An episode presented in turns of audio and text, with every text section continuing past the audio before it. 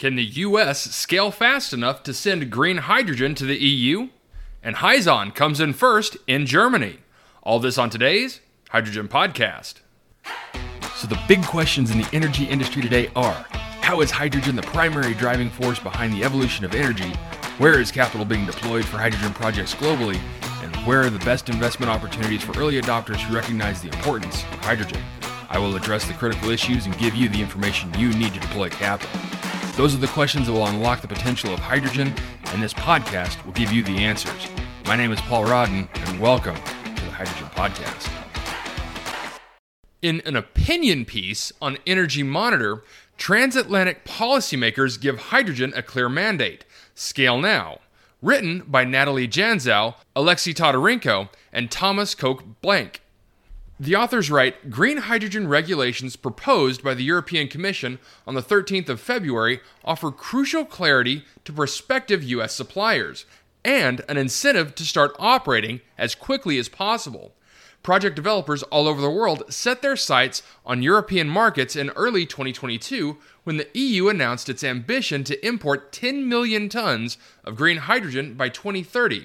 They now have much more clarity on the product type that industrial consumers in Europe will be looking to deploy. A key provision will determine which imported green products will ultimately reach E U end users. The new regulations include a phase-in period to support immediate market development, during which producers are incentivized to scale up without having to comply with more stringent regulations.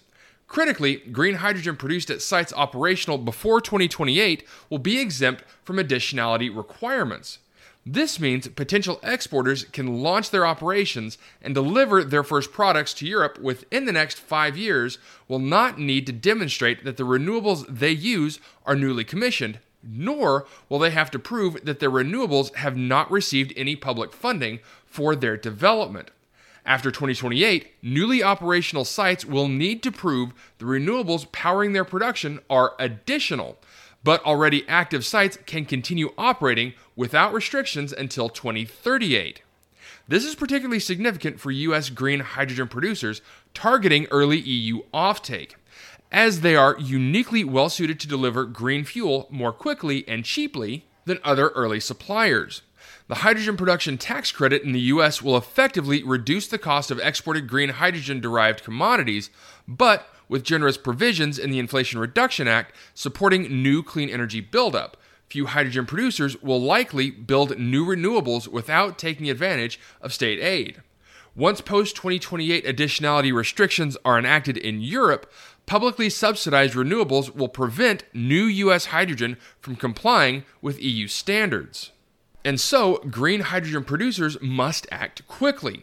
Hydrogen project developers that want to take advantage of U S tax credits and still qualify for their product for use within Europe will need to act quickly.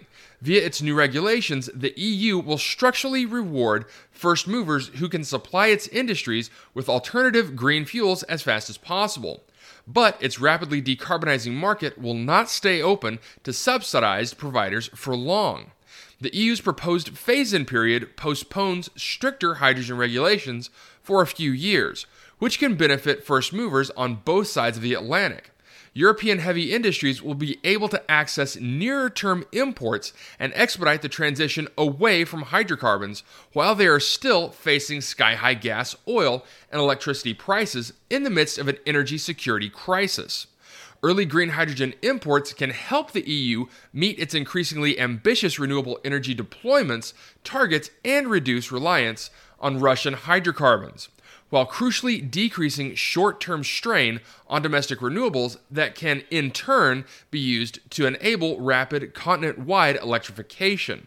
In the U S, green hydrogen producers can scale up early operations by locking in contracts with ready-to-move end users in the E U. In addition to pursuing local offtake options. Policy support mechanisms in the U S will effectively reduce the costs of green hydrogen commodities delivered to Europe, while mechanisms in the E U will incentivize fuel switching in energy-intensive demand sectors. Symbiotically, the U S and the E U can help grow each other's hydrogen markets, adhering to a framework of hydrogen regulations that promote immediate large-scale project development while prioritizing long-term emissions reduction. Several immediate actions are still necessary to facilitate the buildup of green hydrogen trade routes into Europe. The E U must publish clear and specific guidelines describing how imports will qualify as a green fuel to promote policy certainty for international suppliers. Project developers in the U S must secure contracts with E U off-takers and make final investment decisions on large projects as quickly as possible to ensure they can deliver green hydrogen to Europe in the near future. The adoption of green hydrogen regulations proposed by the Commission is a crucial step to enable the E U to achieve its deployment ambitions. With a phase-in period that facilitates early green fuel deliveries from abroad, the bloc might reach its strategic hydrogen targets even sooner than foreseen. Okay, so this opinion piece really stood out to me, as it seemed extremely positive on the U S and the E U working together to set up hydrogen trade between the two areas. The biggest concern I have, though, is the time frame that they're talking about.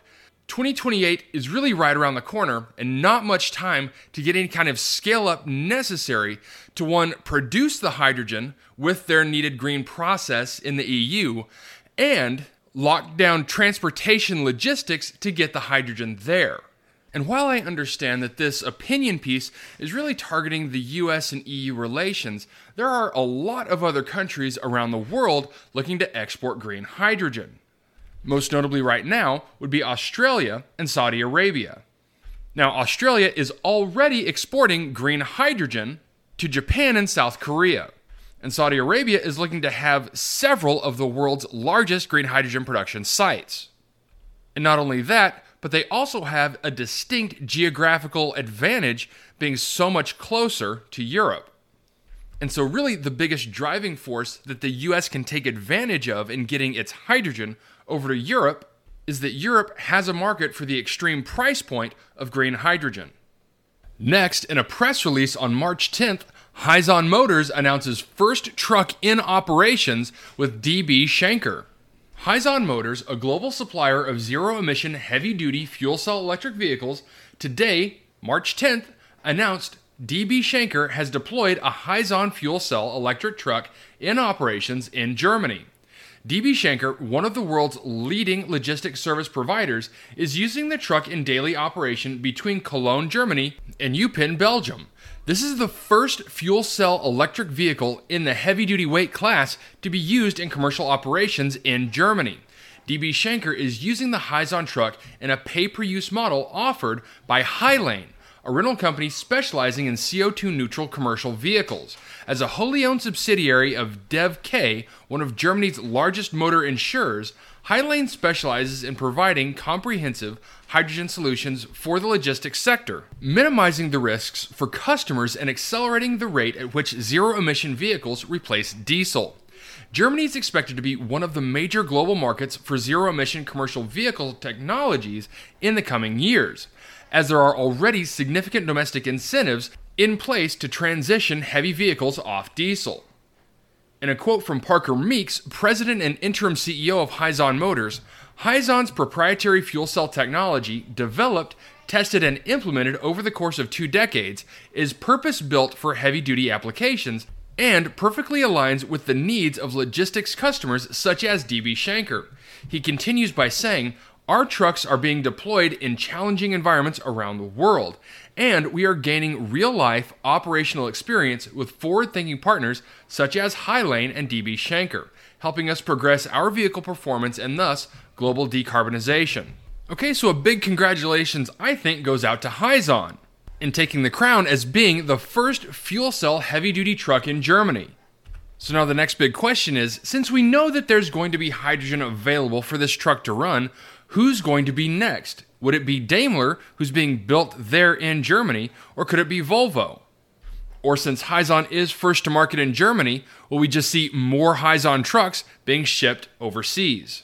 All right, that's it for me, everyone. If you have a second, I would really appreciate it if you could leave a good review on whatever platform it is that you listen to. Apple Podcasts, Spotify, Google, YouTube, whatever it is. That would be a tremendous help to the show. And as always, if you ever have any feedback, you're welcome to email me directly at info at the hydrogen podcast dot com. And as always, take care, stay safe, I'll talk to you later.